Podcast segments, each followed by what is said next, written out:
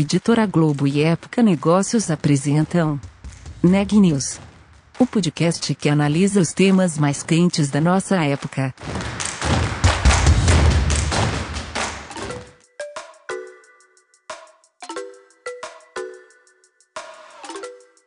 Olá, meu nome é Daniela Frabasília, eu sou da Época Negócios e esse é mais um episódio do NEG News, nossa série de podcasts sobre a pandemia do novo coronavírus.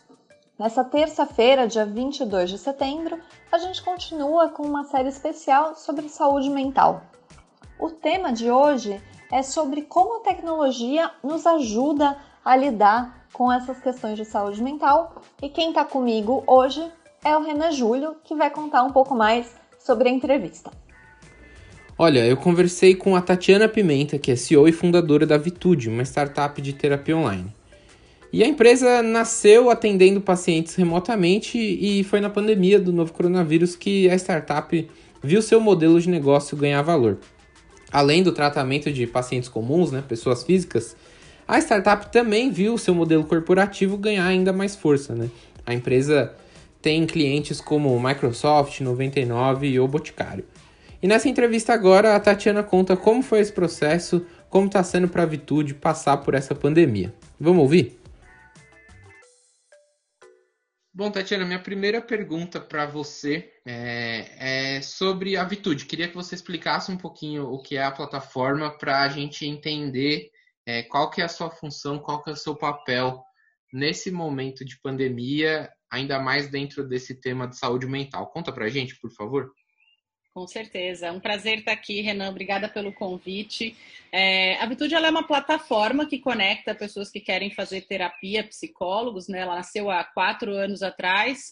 A ideia de criar a plataforma veio de uma dificuldade pessoal. Eu tive depressão no passado e nesse momento de depressão foi extremamente complicado e difícil encontrar um profissional de psicologia. Não sabia como escolher, não tinha nenhuma referência.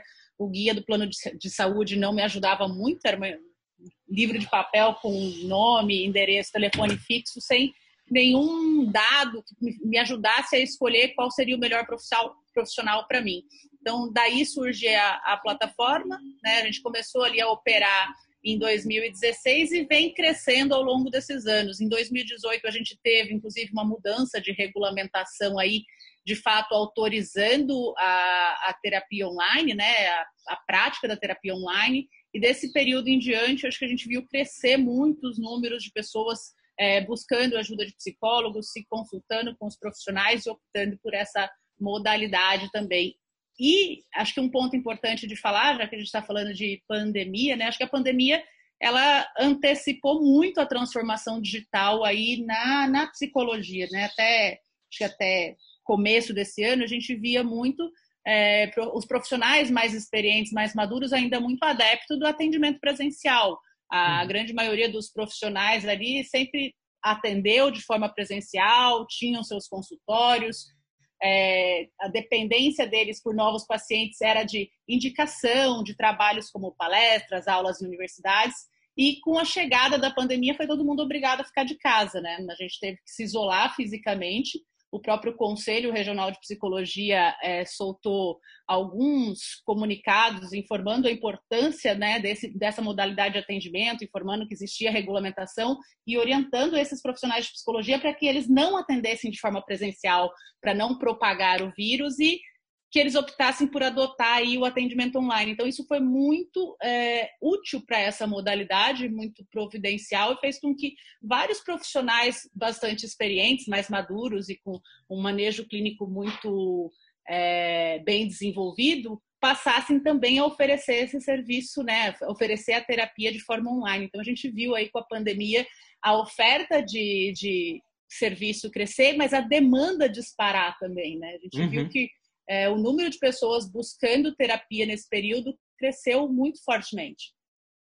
Perfeito. Inclusive, essa era uma das minhas perguntas, porque, como você falou, né, o serviço ele melhorou, né, ele ganhou escala e sim, o tema também, se a gente tem uma pandemia do coronavírus, a gente tem uma outra pairando que é sobre essas esses transtornos psicológicos, né? De como a gente lida com isso.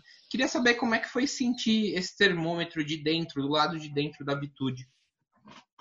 Eu acho que uma coisa é fato, né? Ninguém estava preparado para o que está acontecendo, né?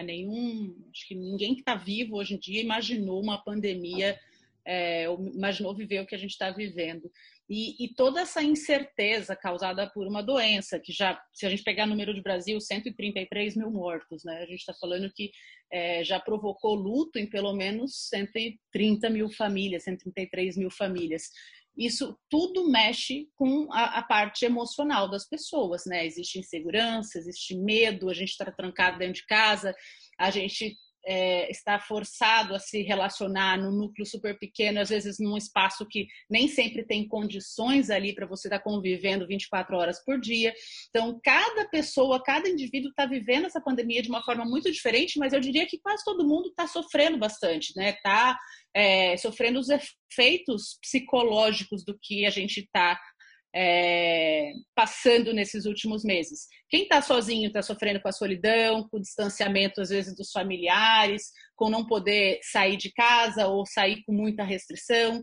Quem está em casa com cônjuge, com filhos, tem ali todo um desafio de trabalhar ali, ainda ter que olhar as crianças, atender o ajudar no homeschooling ou ajudar ali nos afazeres domésticos, e que não era a realidade anterior, né? Mesmo quando eu estou em home office, muitas vezes o filho está na escola, o parceiro está trabalhando, a parceira está trabalhando, você não tem todo mundo em casa ao mesmo tempo. Nem quando a gente saía de férias, a gente convivia 24 horas por dia, por tanto tempo com as pessoas, né? Uhum. Então, tudo isso provocou uma série de coisas. A gente viu o número de divórcios aumentar, o número de violência doméstica aumentar, a gente tem visto outros índices como ansiedade, a depressão sendo muito falada, porque o medo está presente, né? A insegurança está presente, tem uma antecipação até de um luto, né? Existe um medo da gente se contaminar, existe um medo da gente perder as pessoas queridas, tudo isso está aqui acontecendo. Então, uhum, de fato, a gente vive uma pandemia de coronavírus, mas eu acho que os próximos meses a gente vai viver uma epidemia de adoecimento mental, né? As pessoas vão desenvolver algumas somatizações, digamos assim, decorrentes do que a gente está passando hoje, né? Tem um aumento do número do estresse, aí você tem uma produção maior de cortisol no organismo, isso com o tempo provoca uma série de doenças físicas e por aí vai. Eu acho que desencadeia uma série de fatores que precisam ser cuidados, que precisam ser olhados já, para que a gente não sofra as consequências desse adoecimento lá na frente. E eu acho que outra consequência, né, Tatiana, foi trazer esse tema urgente à tona, né? Eu vejo, sim, muitas empresas começando a discutir saúde mental, começando a discutir ações de saúde mental. E a Vittude, inclusive, oferece esse tipo de serviço para corporativo, né? Queria saber como ficou essa relação, ela aumentou, ela acelerou. Como é que você está sentindo nessa relação com outras corporações? Na verdade, sim, nosso serviço corporativo foi o que mais disparou nesse período. Nosso número de vidas cobertas aí cresceu mais de 800%, né? 8 vezes de crescimento, em partes porque muitas empresas, inclusive de grande porte, passaram a oferecer apoio psicológico através de plataformas como a Vittude, como um benefício para os colaboradores. Então, algumas empresas que já até tinham programas de saúde mental e bem-estar estruturados, mas que ainda não tinham um serviço que era tão acessível como a terapia online, onde você pode estar em qualquer canto do mundo e conversar com o psicólogo, passaram a incluir esse tipo de ferramenta dentro dos seus programas. E a gente vê uma série de novas empresas ou até mesmo empresas já estruturadas que não tinham programas, começando a desenhá-los, né? Começando a repensar, da mesma forma como a gente vê programas de gestantes, programas de crônicos, as empresas começando a criar programas de qualidade de vida, saúde mental e bem-estar. Então, foi um movimento bastante interessante. Nesse período aí, a gente teve contratos como o Grupo Boticário, Raia Drogasil, Panvel, Grupo Profarma, que são grandes varejos farmacêuticos, a gente, SAP virou nosso cliente também. Então, a gente tem visto grandes empresas oferecendo isso, mas também as empresas de tecnologia, né? A gente pega Warren, SAP, Warren, a 99, que já era nosso cliente, a Olish, a ClickSign, empresas que estão crescendo, né? Que são techs, mas já oferecendo esse tipo de benefício desde o início da sua operação. Uhum, perfeito. E nesse relacionamento, Tatiana, como é que você viu para os gestores dessas companhias, para essas companhias, o que eles estão encarando de desafio? Como você falou, né? É um benefício novo, né? Como é que eles estão entendendo? Eles já sabiam desse poder? Como é que você lida e como é que você vê essa troca? Quando você pensa em desafio, acho que eu vou até separar. Acho que as lideranças, eles estão... extremamente pressionados, e eu sempre assim, nosso maior interlocutor é o RH ou mesmo a área de saúde, e incrivelmente são as áreas que estão mais fragilizadas nos dias atuais, porque são as áreas que escutam literalmente as demandas dos colaboradores, né? A gente vê que quando vamos conversar aí com líderes de RH, eles estão esgotados emocionalmente porque eles estão recebendo toda a carga psicológica dos outros colaboradores. Eles são as pessoas que escutam, né, as demandas. É colaborador que teve parente falecido, é colaborador que se afasta com um quadro de depressão ou de ansiedade. Tem muito caso de tentativa de suicídio, então tudo isso chega no RH e chega na liderança. E eu sempre falo que acho que o maior desafio agora é que esses líderes estejam saudáveis, né? Eles precisam cuidar primeiro deles para poder cuidar dos outros, né? Quase a analogia do avião despressurizado. É preciso isso. Que eles coloquem a máscara primeiro neles, depois nas crianças, né? Então, acho que tem um grande desafio, eu sempre falo, que essas organizações cuidarem da saúde mental dos líderes também, né? Dar um apoio estruturado, fazer um trabalho de conscientização e capacitação dessa liderança no que tange saúde mental, porque a gente sabe que existe ainda um tabu, um preconceito, um receio. Então, quanto mais a gente debater de forma muito ampla e aberta esse tema dentro da organização, melhor vai ser, né? A gente percebe, por exemplo, nos nossos clientes que os melhores resultados vêm em organizações onde você pega os líderes dando exemplo, né? O líder levanta a mão e fala, eu faço terapia porque isso é bom, porque funciona, porque me ajuda no dia a dia. Isso ajuda a derrubar o estigma.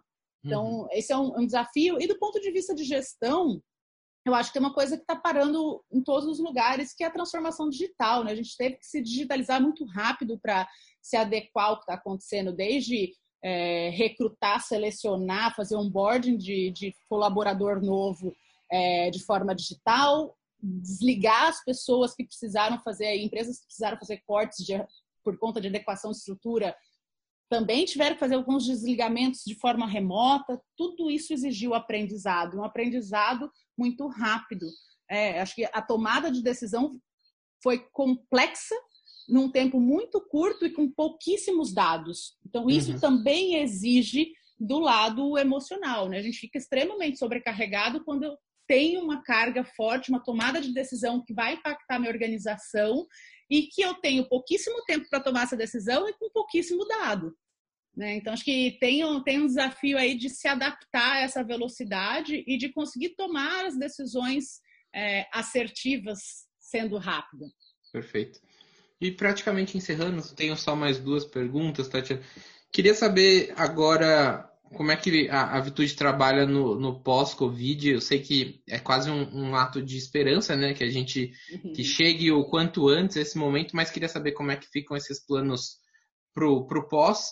E aí queria, você que está muito conectada com esse ambiente, pudesse passar algumas dicas, algumas recomendações que você tem ouvido dos profissionais especializados para a gente passar por esse momento com um pouquinho mais de calma. Sim. Eu acho que o pós, se eu posso dizer que a pandemia trouxe algo bom, e eu estou falando só desse ambiente de falar de saúde mental, é que ela colocou a pauta de saúde mental em destaque. Então, se algumas empresas talvez iriam demorar 5, 10 anos para criar ou pensar em criar um programa de qualidade de vida dentro do seu ambiente, isso foi forçado a ser antecipado. Então, muita empresa passou a ver isso como prioridade porque percebeu que à distância é muito difícil você saber como estão as pessoas, né? E isso tem impacto direto na produtividade. Até mesmo a cobertura da mídia, a quantidade de pessoas falando do tema deixou isso tão em destaque que é impossível você negar que você precisa conversar sobre.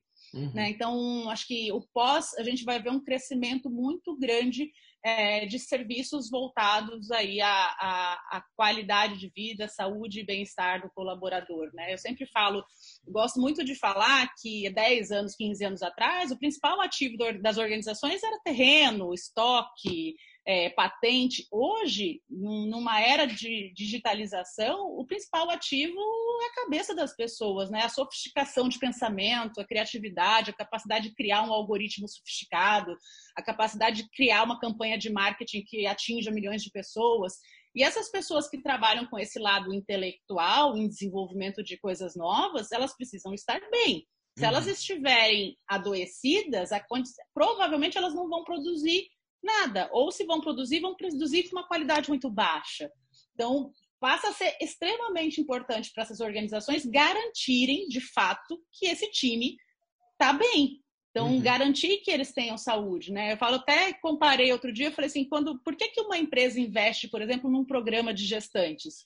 Porque, no final das contas, o que ele quer, o que essa organização quer, é que a gestante, de fato, faça ali todos os pré-natais, para que lá na frente ela não use uma UTI neonatal. Então, eu estou colocando um dinheiro antecipado para que meu gasto não seja maior no futuro. Então, acho que o pós-pandemia é muito da gente começar a enxergar saúde mental não como um custo, mas como um investimento. E, principalmente, que é um investimento para a vida toda. Não dá para a gente pensar em não cuidar. Né? Se a gente cuida do corpo, a gente também tem que cuidar da cabeça. Né? A gente tem que preservar as funções cognitivas, a gente tem que garantir que memória, atenção, sono, tudo esteja funcionando. Acho que isso é o pós. E aí a tua última pergunta foi relacionada a dicas, né? Eu acho que eu tenho ouvido muitas coisas e a gente tem feito muitas atividades em empresas, muito debate online em organizações por conta desse momento. Acho que uma das coisas que se fala bastante é a importância da gente manter uma rotina, tentar manter a rotina mais próximo do que se vivia antes da pandemia possível. Então, se a gente acordava às 7 da manhã, continuar acordando nesse horário, se acordava às 9, manter esse horário, se acordava às 5, manter esse horário. Então, que a gente consiga minimamente ter ali essa manutenção de uma rotina com pausas ativas. Então, trabalho um grupo de horas, levanto, tomo uma água, tomo um café, alongo, faço algum exercício laboral, tentar encontrar formas e descobrir novas formas de lazer, mesmo estando dentro de casa, né? A gente está privado de uma série de coisas. Eu não posso ir no cinema, eu não posso passear, eu não posso sair, mas eu posso descobrir novas atividades. E aí, cada pessoa vai descobrir a sua, né? Por exemplo, eu descobri jardinagem, comecei a cultivar orquídea, descobri formas de me exercitar dentro de casa, comprei uma corda, comprei uma bola de pilates, tento fazer alguns exercícios olhando o YouTube. Aprendi ali a fazer algumas receitas diferentes na cozinha. Então, coisas que conseguem me tirar, primeiro, da conexão, porque eu acho que a hiperconexão tem deixado as pessoas cada vez mais ansiosas também. A gente vê uma série de notícias, a gente vê uma série de fake news, e isso deixa as pessoas num estado emocional fragilizado. Então, quanto mais a gente puder tentar se desconectar, melhor. A gente não vai conseguir se desconectar 100% do tempo, mas o período que a gente conseguir é importante. Sei lá, a minha dica, eu gosto muito de ler, então tenho aproveitado bastante para colocar a leitura em dia. Tenho evitado livros técnicos e ido muito mais para ficção, ler livros que de fato me relaxem, né? Que eles sejam ali enxergados pelo meu cérebro como algo de prazer e não como uma obrigação. E tentar, de fato, botar limite entre trabalho e vida pessoal, porque a gente está no mesmo ambiente. Eu acho que talvez esse seja o maior desafio, né? Eu falo que, por exemplo, a minha escrivaninha é dentro do meu quarto.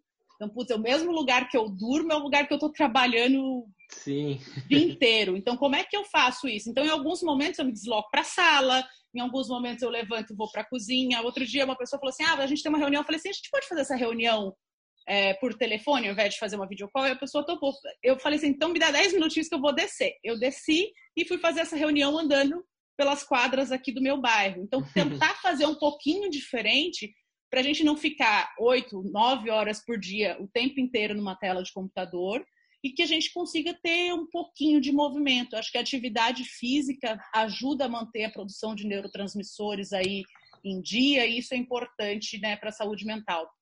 Eu acho que como última dica bastante simples, né? Acho que aí a dica de saúde integral, eu sempre falo que uma das ferramentas da minha caixinha de ferramenta de saúde mental é sol, né? Porque o sol ajuda a fixar a vitamina D e é super importante que a gente tenha ali 10, 15 minutinhos de sol por dia. Então, se todo mundo puder, ou, sei lá, fica numa janela que bata sol, ou tenta descer ali no teu prédio, ou se você mora em casa, sai um pouquinho na rua, mas se exponha minimamente à luz solar, todos os dias, né? Se esforce para fazer isso, porque isso traz ali algumas coisas bastante importantes para o ponto de vista de saúde. E regras gerais, né? Se alimentar direitinho, evitar álcool. Eu sei que as pessoas aumentaram drasticamente o consumo de álcool nessa pandemia, então lembrar que, tipo, a gente não segunda é segunda, né? Não virou final de semana ainda.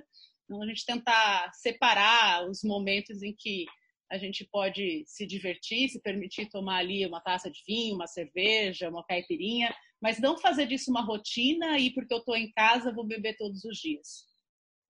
Perfeito. Então, acho que com isso a gente encerra, Tatiana. Muitíssimo obrigado pela sua contribuição aqui. Ah, eu que agradeço. Um abraço, Renan. Notícias do dia. O laboratório chinês Sinovac iniciou nesta terça-feira, dia 22 de setembro, a chamada fase 3 dos testes da vacina contra o novo coronavírus. A Coronavac agora começa a ser testada na Turquia. De acordo com uma nota emitida pela empresa, em um primeiro momento serão 1.300 profissionais de saúde entre 18 e 59 anos que serão vacinados. É nessa etapa que é testada a eficácia do imunizante. Num segundo momento, serão 12 mil pessoas testadas na população em geral. A Coronavac também está sendo testada em São Paulo. De acordo com o mais recente boletim divulgado pelo Conselho Nacional de Secretários de Saúde, o Brasil tem 4.591.604 casos confirmados de Covid-19. O número de óbitos é de 138.108. Com isso, a taxa de letalidade pela doença no Brasil é de 3%. O NEG News de hoje fica por aqui. A gente volta amanhã.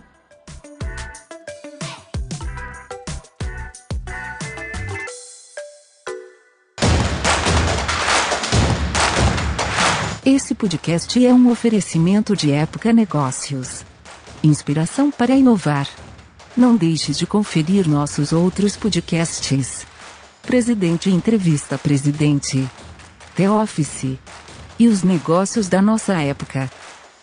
Ouça, acompanhe, compartilhe. Vamos fazer deste podcast o nosso ponto de encontro.